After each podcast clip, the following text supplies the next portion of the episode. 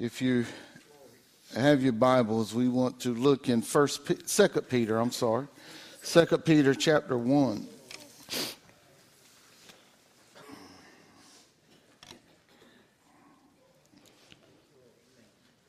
We'll look in these first four verses for a few moments today, and and with a thought, Jesus, He's worthy of our devotion. And do you believe that today? Do you believe He's worthy of our devotion? Oh, if you don't believe that, I, I, I want you to get to a, a cross, the cross of Calvary, and get to know Him. Because if you know Him, you know He's worthy. He's worthy of all our devotion.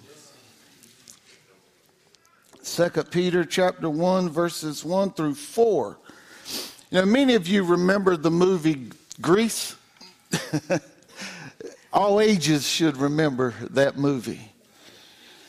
Uh, this movie centers around a, a nice girl, Sandy, played by Olivia Newton John. Now, I'm not talking about Glee's version, I'm talking about the original version. uh, it was also centered around a greaser named Danny, played by John Travolta. Uh, that was back when he was in shape. That was back when he was a young man. He had plenty of hair. He, he was a ladies' man. you know, the, the, the, movie centers around these two. They had met over summer break, and their senior year of high school at Rydell High School was approaching. And, and at the end of the summer, they, th- they didn't think they'd ever see each other again.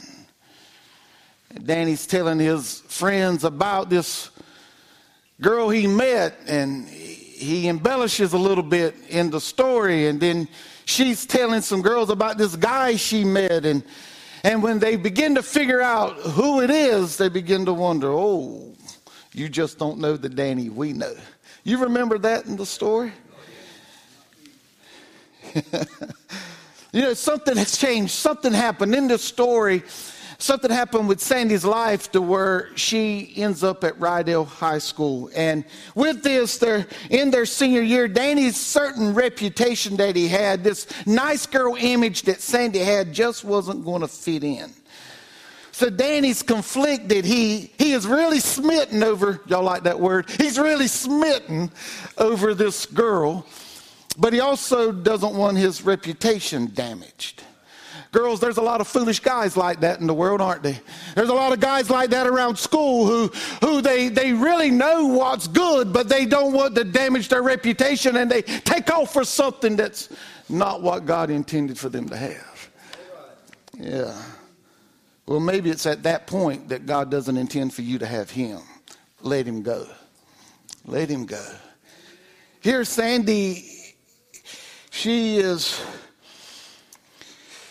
she doesn't quite understand why he's acting the way he's acting, but she she sees through his facade. She sees through this game he's trying to play. But what we see in this in this movie at this certain point, we see her out on the porch singing a song.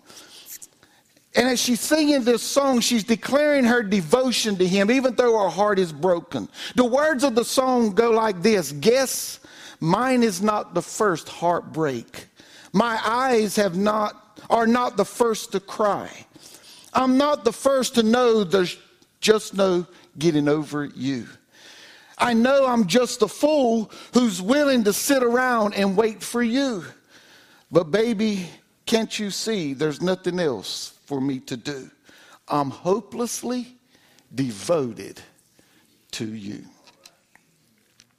Now, you and I, who are parents and grandparents here, if it was our daughter being rejected by someone that she, especially someone she's not married to, uh, we wouldn't, we would not.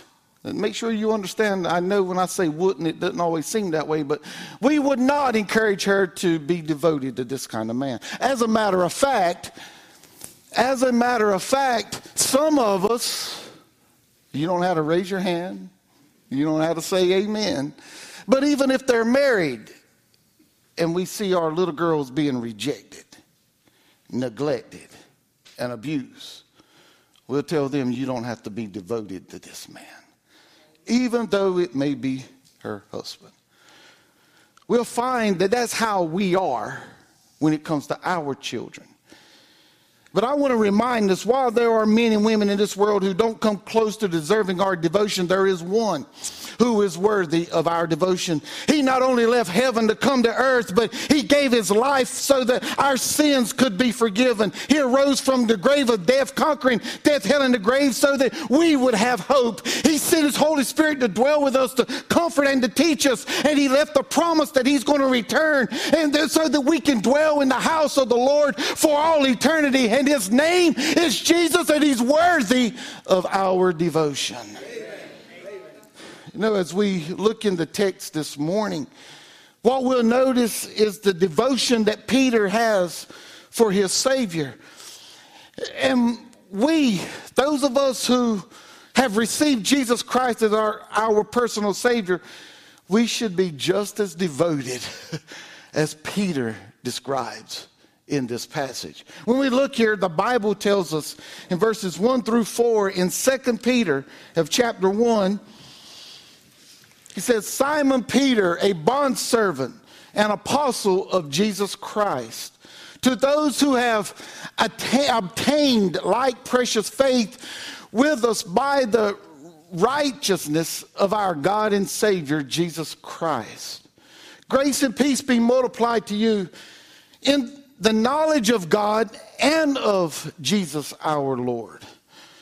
As his divine power has given to us all things that pertain to life and godliness through the knowledge of him who called us by glory and virtue, by which have been given to us exceedingly great and precious promises, that through these you may be partakers of the divine nature having escaped the corruption that is in the world through lust.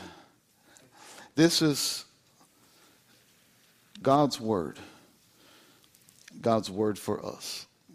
God, we just thank you for this day you've given us. We thank you for this time of worship. We thank you for your presence that is here today not only what we feel inside of us, but what we feel moving around among us. God, we just thank you for being here. We pray that as you're here, you'll help us to continue to worship you in spirit and in truth, that will continue, God, to help us to surrender ourselves to you and devote our, this moment, this time, and our lives to you.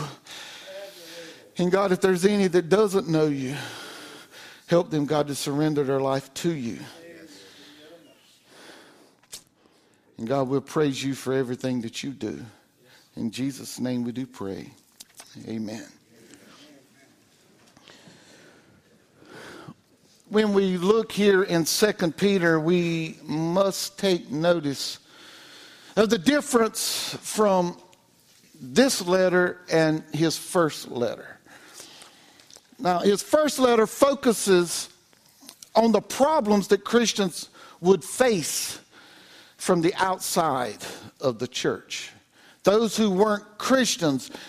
When we read, when we preach through, and we taught through, and even Bible study, when we went through, or the winter Bible study a few years ago, when we went through First Peter, we found that that as believers we needed to be encouraged because we're living in a secular world who wants nothing to do with us and wants nothing to do with our Lord. So First Peter, we get all of that encouragement. in here in First in Second Peter, we get encouragement as we're going to face struggles within the church. Now, the primary problem with the church or the churches that would receive this letter that Peter is, is going to send out is the is that of false teachings. And Peter wants them to be aware and wants them to be encouraged and wants them to be able to identify false teachings within the church. Peter is so devoted to Jesus and the truth that Jesus had taught him that he encourages all of us today to be aware and to be on guard for these false teachers and to trust the truth of Jesus' teachings. So when we look in the beginning of this letter, Peter, much like his first, he opens up by announcing that he is an apostle of Jesus Christ. We see that in the first letter. We see that again in this letter. And what he is stating is that he is a messenger of Jesus Christ. But he's not just a messenger. He didn't just one day decide, I'm going to go and I'm going to share this message. But he was a messenger that was chosen by Jesus Christ. That's what the apostle was someone who was chosen by Christ, who walked and lived with Christ, and who sent, who went out to share a message of Jesus Christ. And I want to tell you, while there are men today and there are women today who've been called by God to carry the message, the only apostles were in this day and they're not today. People want titles, they want to carry them around. And I want to tell you, they may be a preacher, they may be a pastor, but there are no apostles walking the world today. Ah, that's not in my notes. I shouldn't have said that, should I? Well, it needed to get off of my chest. As we look in this passage, what we find is, is Peter is not only sharing that he is an apostle, but he's stating something unique in this letter that he doesn't share in the first letter. And that is that he's a bondservant. Now, he doesn't state that in the opening of the first letter. He states it throughout the letter. But here in this, he opens up with this Simon Peter, a bondservant and an apostle of Jesus Christ. What he is saying to us here is that he is not only a messenger of Christ, but he is a slave to Jesus Christ.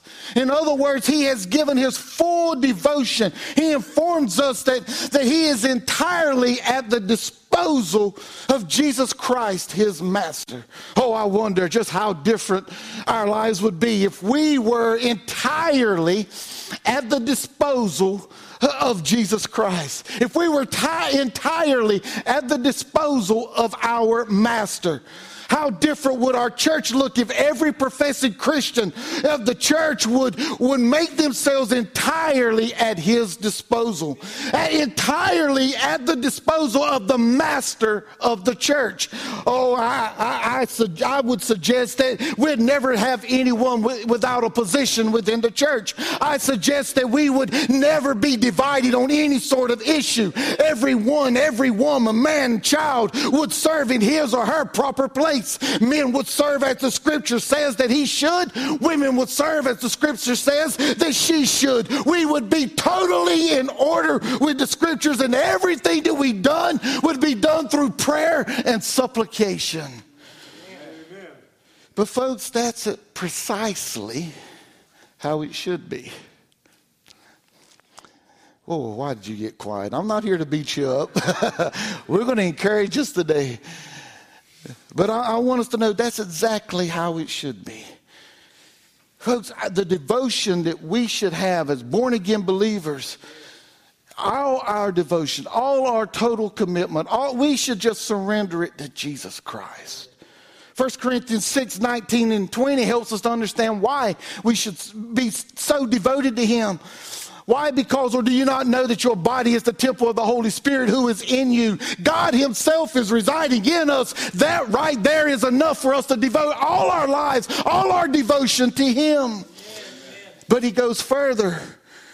It says, Whom you have from God, and you are not your own. For you were bought at a price. Therefore, glorify God in your bodies and in your spirit, which are God's. In other words, we don't even belong to ourselves, we belong to Him. Uh, because we are his slave, we are his possession, then all our devotion should be to him. Those of us who've received Jesus as our personal Savior, we, we don't belong to ourselves. Listen, your life is not your own.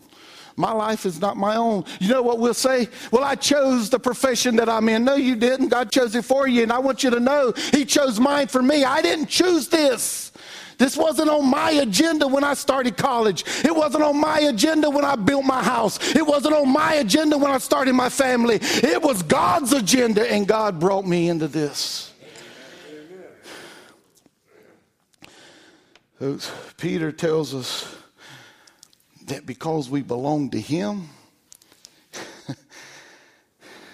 he should have our full devotion. So, when we look in this passage, I want us to notice three things that help us to understand why Jesus is worthy of our devotion. The first thing is that Jesus is worthy. He is worthy of our devotion because we have obtained a precious faith. It's right there in the text. Now, I'm, you know, I'm not I'm not creative. I didn't think this up. It's right here. Verse 1. He says, To those who have obtained like precious faith, we've obtained a precious faith.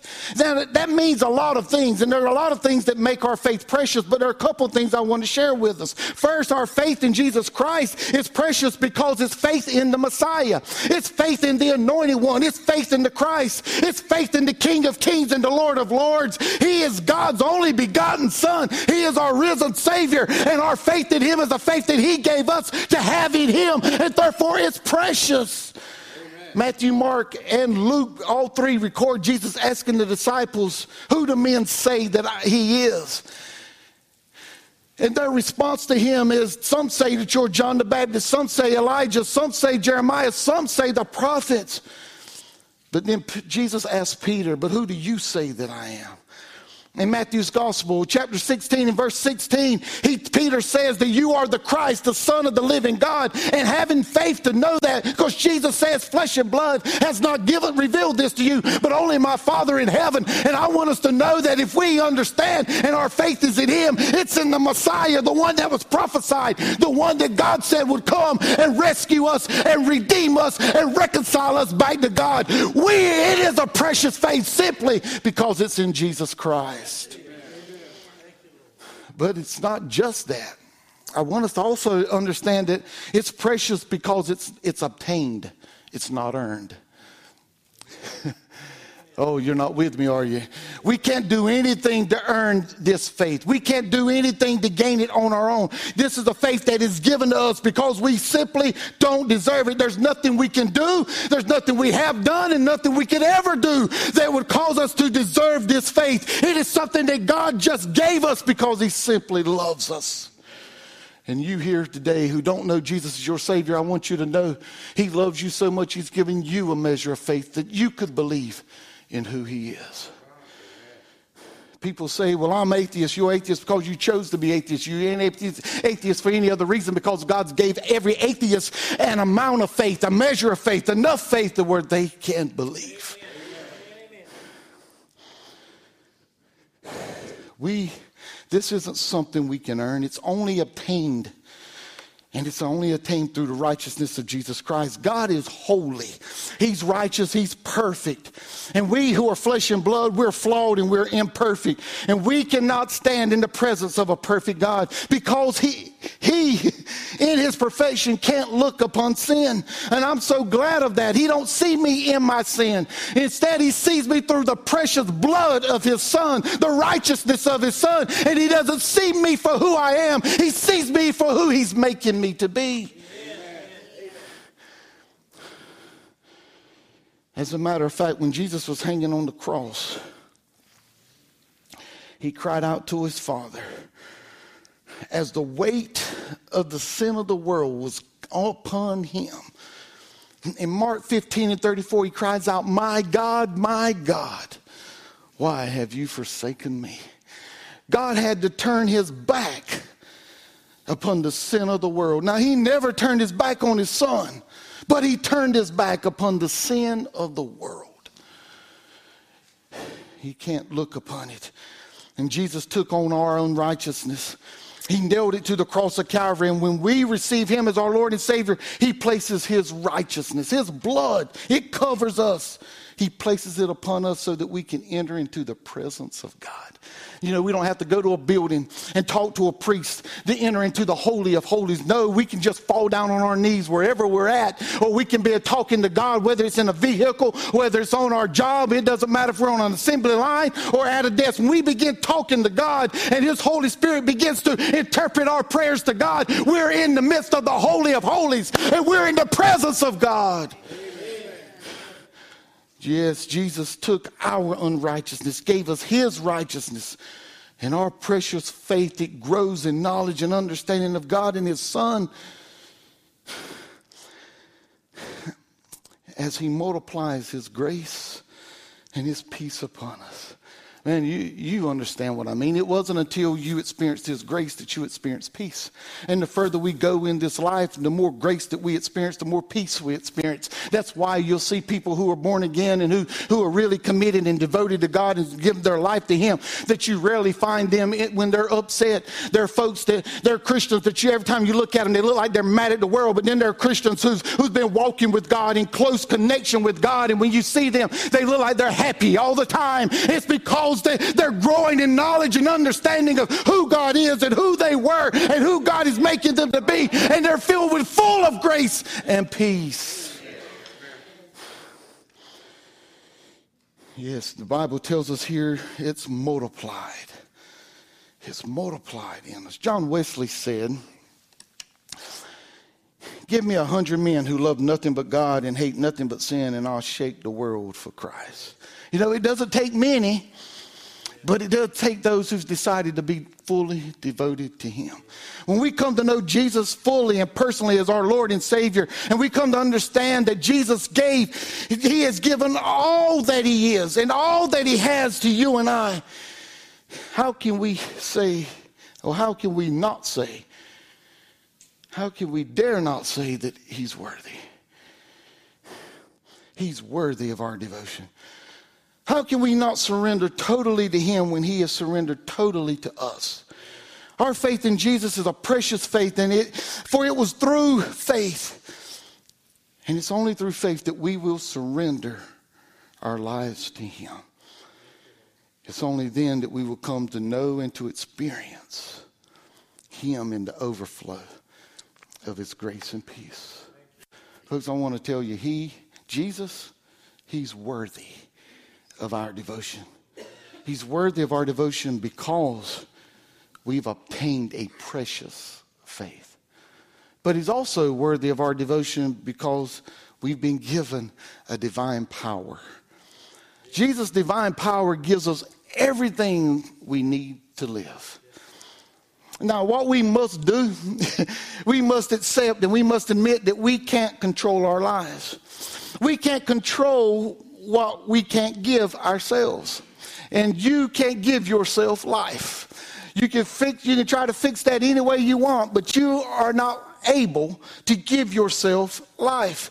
As a matter of fact, we had nothing to do with our lives. We had nothing to do with being born. As a matter of fact, let's go a little further. Our parents were just channels for us to come into this world. Us being born into this world was not their doing, it was God's doing. We only became a living soul when God breathed life into us. Genesis 2 and 7 says, And the Lord formed man out of the dust of the ground, and he breathed into his nostrils the breath of life, and man became a living soul. When Adam and Eve sinned in the garden, their sin nature was passed down to all of us, to every man, every woman, every boy, and every girl. So, mamas, understand that precious little baby, that beautiful gift of God, it's still born in sin and shaped in iniquity because of what Adam done in the garden.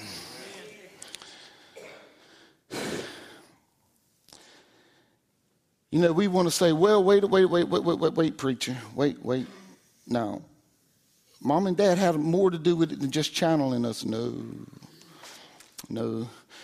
We can get upset about when our daughters get pregnant, but you better believe it was God that shaped and formed that child. It may not have been the ideal circumstance, but it was God at work. We're just channels. Ideally, a child won't be channeled into this world until a mom and dad are married, ideally. But, folks, y'all know we don't live in an ideal world. We live in a real world. God is black and God is white. We are gray. We're messing things up. And that's what we do. So, before we point a finger at a child who has a child, we better look in our own closets, hadn't we? We better notice that that nobody's done anything any worse than we've done. Because as God looks at it, gossip is as bad as it gets. You can't get much worse than gossip, backbiting, sowing discord, making trouble. So we best be careful. Now, let, let me get back to this. I don't know why I had to say that. But, but here, really, when we look at this, that's all parents are a channel because of what Adam and Eve done in the garden, because of because we have a sin nature, all we uh, know is death. Death is what's really a part of us, not life. Not from when we're born. When we're born, death is who we are. It's because of the sin nature that we experience sickness, we experience disease, accidents, trouble, strife, pain. We live in a fallen world and fallen flesh, and death is a part of who we are. And if death is a part of who we are, we have to ask the question where can we find life? Well, we find life in Jesus Christ. Jesus was born of a virgin, conceived by the Holy Spirit. Therefore, he has no sin nature. He has a perfect nature, and in that, he lived a sinless life. He was he is, and he forever will be the perfect sacrifice for all sin. And through his death, burial, and resurrection, he conquered death, hell, and the grave. And, and not only that, that he is the only one who can stop death. And he stopped it at his very own. And he's the only one that can give life eternally. You know what he did when you got saved? He stopped death right there. when you got saved, when you come to know Jesus as your Lord and Savior, he stopped death. You won't leave, you won't die. The Bible says you'll go to sleep and you'll leave this world and enter into the presence of God because he's gave you life and life more abundantly. He's the only place where we can find life. We find life now and we find life eternally. And in order for us to receive eternal life, we must know Jesus as our Lord and Savior. We must surrender our lives to Him. And when we surrender our lives to Him and make Him our Lord, He receives our devotion. C.S. Lewis once said, The full acting out of self surrender to God therefore demands pain his action to be perfect must be done from the pure will to obey. In the absence or in the teeth of inclination. Jesus' example is exactly what he said. We see the life of Jesus. Jesus' life was a full surrender to God, and it cost him. The King of Kings and the Lord of Lords, the very Son of God, left, left a place where the seraphim sang, Holy, holy, holy, day and night. To be born in a to be born of a woman, born in a stable, wrapped in swaddling clothes, laid in a feeding trough. He was rejected, he was beaten, he was nailed to an old rugged cross. Jesus is in full surrender. It cost him pain, it cost him suffering, it cost him separation, and it will cost us if we serve him. It cost him his very life. But thanks be to God, he had the power to defeat hell. He had the power to defeat death. He had the power to defeat the grave. He rose up victoriously. And now he offers that same power for life to you and I. If it cost Jesus his life to give us eternal life, it's going to cost us to live our lives for him. Matthew 10, 38 through 39, Jesus says, And he who does not take his cross and follow after me is not worthy of me. And he who follow, finds his life will lose it. And he who loses his life for my sake will find it. Folks, all we can provide for ourselves is death. But if we want life, Jesus has it all. And he desires to give it to us while salvation is free, it will cost us our lives. We can't receive salvation and continue to live as we please and think that God's obligated to bless us. I, I have trouble with those. And we as a Baptist church, we don't teach. I want to tell you, our association don't teach that you can be saved and live any kind of way and be right with God. We teach and we preach the scriptures, and the scriptures teaches us that if we've been saved, if we've been blood washed, born again, that we don't have a desire to live our way we have a desire to live His way. We may struggle in this life. We may have troubles and trials. We may be tempted on all sides, but we want to live for Him. There's something raised up within us that will cause us to desire to live for Him. He doesn't need us We need Him. And in order to fully experience His divine power, it's going to cost us. When we must surrender to His will in our lives. And when we do, we will be rejected. We will be laughed at. We will be called arrogant. We'll be called intolerant, misguided. We may even be called fools. The Bible teaches us that, that the scriptures, to believe the scriptures, to have faith in them is foolishness to the world. It will cost us sleep. It will cost us food. It will cost us so called friends. It will also cost us opportunities in this world. But we can rest assured that we've been given His divine power. And we can know that we know that we've been born again. And if we've been born again, we get to rest in all His promises. Yes, Jesus, He's worthy of our devotion. He's worthy of our devotion because we have obtained a precious faith. And as verse 3 tells us, He's given us His divine power. And last, I want us to really catch this that He is worthy of our devotion because we have been given His promises. You see that right there in verse 4 by which have been given to us exceedingly great and precious promises. He's, been, he's given us his promises. And what we've been promised is a new nature. And those of us who've been born again, we have received a new nature. That's why there's a war within us. When you were in sin, you've done what you wanted to in sin. You weren't tempted by it. You weren't struggling with it. You just chose to do it and you've done it. And now that you're saved, when you're, you become tempted, there, there are things the old nature wants to do, but the new nature is there and he, he's telling you, no, you don't want to do that. That's not good for you. That's only going to harm you. And the old nature is saying, yeah, but you'll feel good. And the old, new nature is saying, just for a moment. There's pleasure in sin for a season, but soon there's destruction. He's letting us know that there, the grass isn't always greener on the other side. And when we find it's greener, there's a septic tank to fall under in it. I want us to understand that, that here we have a nature here that, that God has promised us, and it's different than that old nature. When we exercise our faith in Jesus Christ and we receive Him as our Lord and Savior, God quickens His Holy Spirit to dwell within us. And God places within our hearts His divine nature and makes us a new creation. You know, we, we can wonder all we want how is it that we're made new? He makes us new. We don't get new. we don't change, He just makes us new. We're no longer the same. As a matter of fact, 2 Corinthians 5 and 17 says, Therefore, if anyone is in Christ, he is a new creation. Old things have passed away, and behold, all things have become new.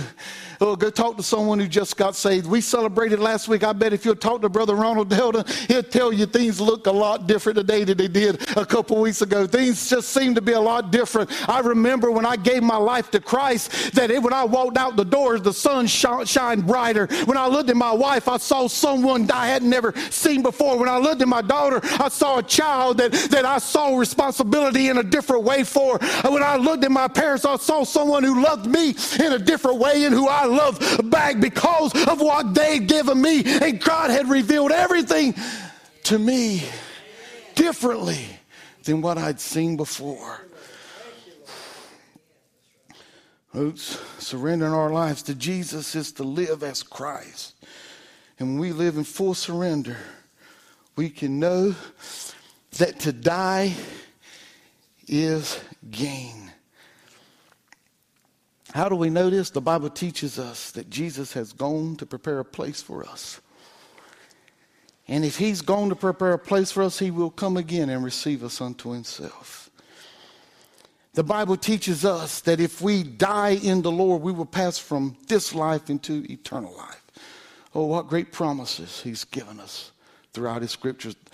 Some scholars says that if you go through the scriptures, you'll find over 7,000 promises. Now, I haven't read through to point out every promise. But some scholars say that there's over 7,000 in the scriptures. And folks, we have every promise and we can rest in them. One stormy night, an elderly couple entered into the lobby of a small hotel. They asked for a room. The clerk said that they were full and they'd probably find it was the same way in all the hotels in town. Brother Ronald, you can come and begin to play. The clerk said, But I can't send a fine couple like you out in the rain. Would you be willing to sleep in, in my room? The couple hesitated, but the clerk insisted. He sacrificed his own room for this couple. He surrendered his own room to this couple. The next morning, the man came out and he paid his bill and he said, You're, you're the kind of person who should be managing the best hotel in the United States. And someday, I'm going to build it. And I'll build it for you to manage. The clerk, he just smiled politely. Probably thinking what you and I would think. This old man, he's just talking. A few years later, the clerk received a letter containing an airplane ticket. And the letter invited him to visit New York. When the clerk arrived, his host took him to the corner of Fifth Avenue and 34th Street. There stood a magnificent new building.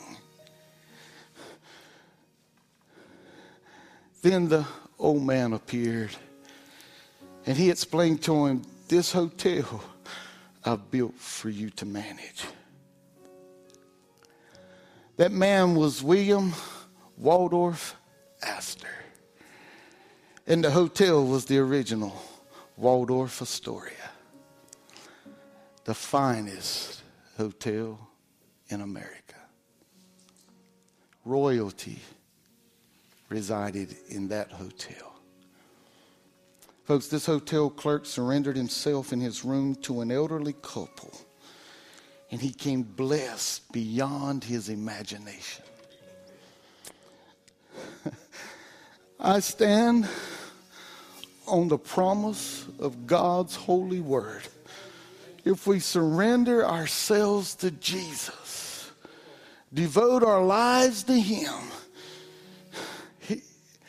give ourselves over to His will, we'll receive all the promises that His word provides.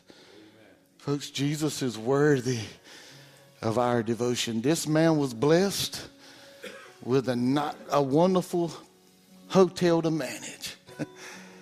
God's promised us a mansion, not made by man, but made by the hand of God. A place where we'll never know sorrow, we'll never know crying, there'll be no more dying a place where it'll be joy forevermore. Well, we hope you've enjoyed the message today. And if you happen to not have a relationship with God through His Son, Jesus Christ, we want to invite you to know Jesus Christ as your personal Savior. It's as simple as the ABCs. If you would admit that you are a sinner and that you are in need of a Savior and believe that God sent His very Son, Jesus Christ, to come to this earth to be the sacrifice for our sins and that he died for our sins and he arose on the third day. And then if you would confess him as your Lord and Savior, you can be saved. You must believe this with all your heart and you must be willing to serve him. If you are, all you have to do is talk with Jesus. You don't need a preacher. You don't need a church to get saved. But if you get saved, find yourself a Bible believing church. And I believe God will richly bless you.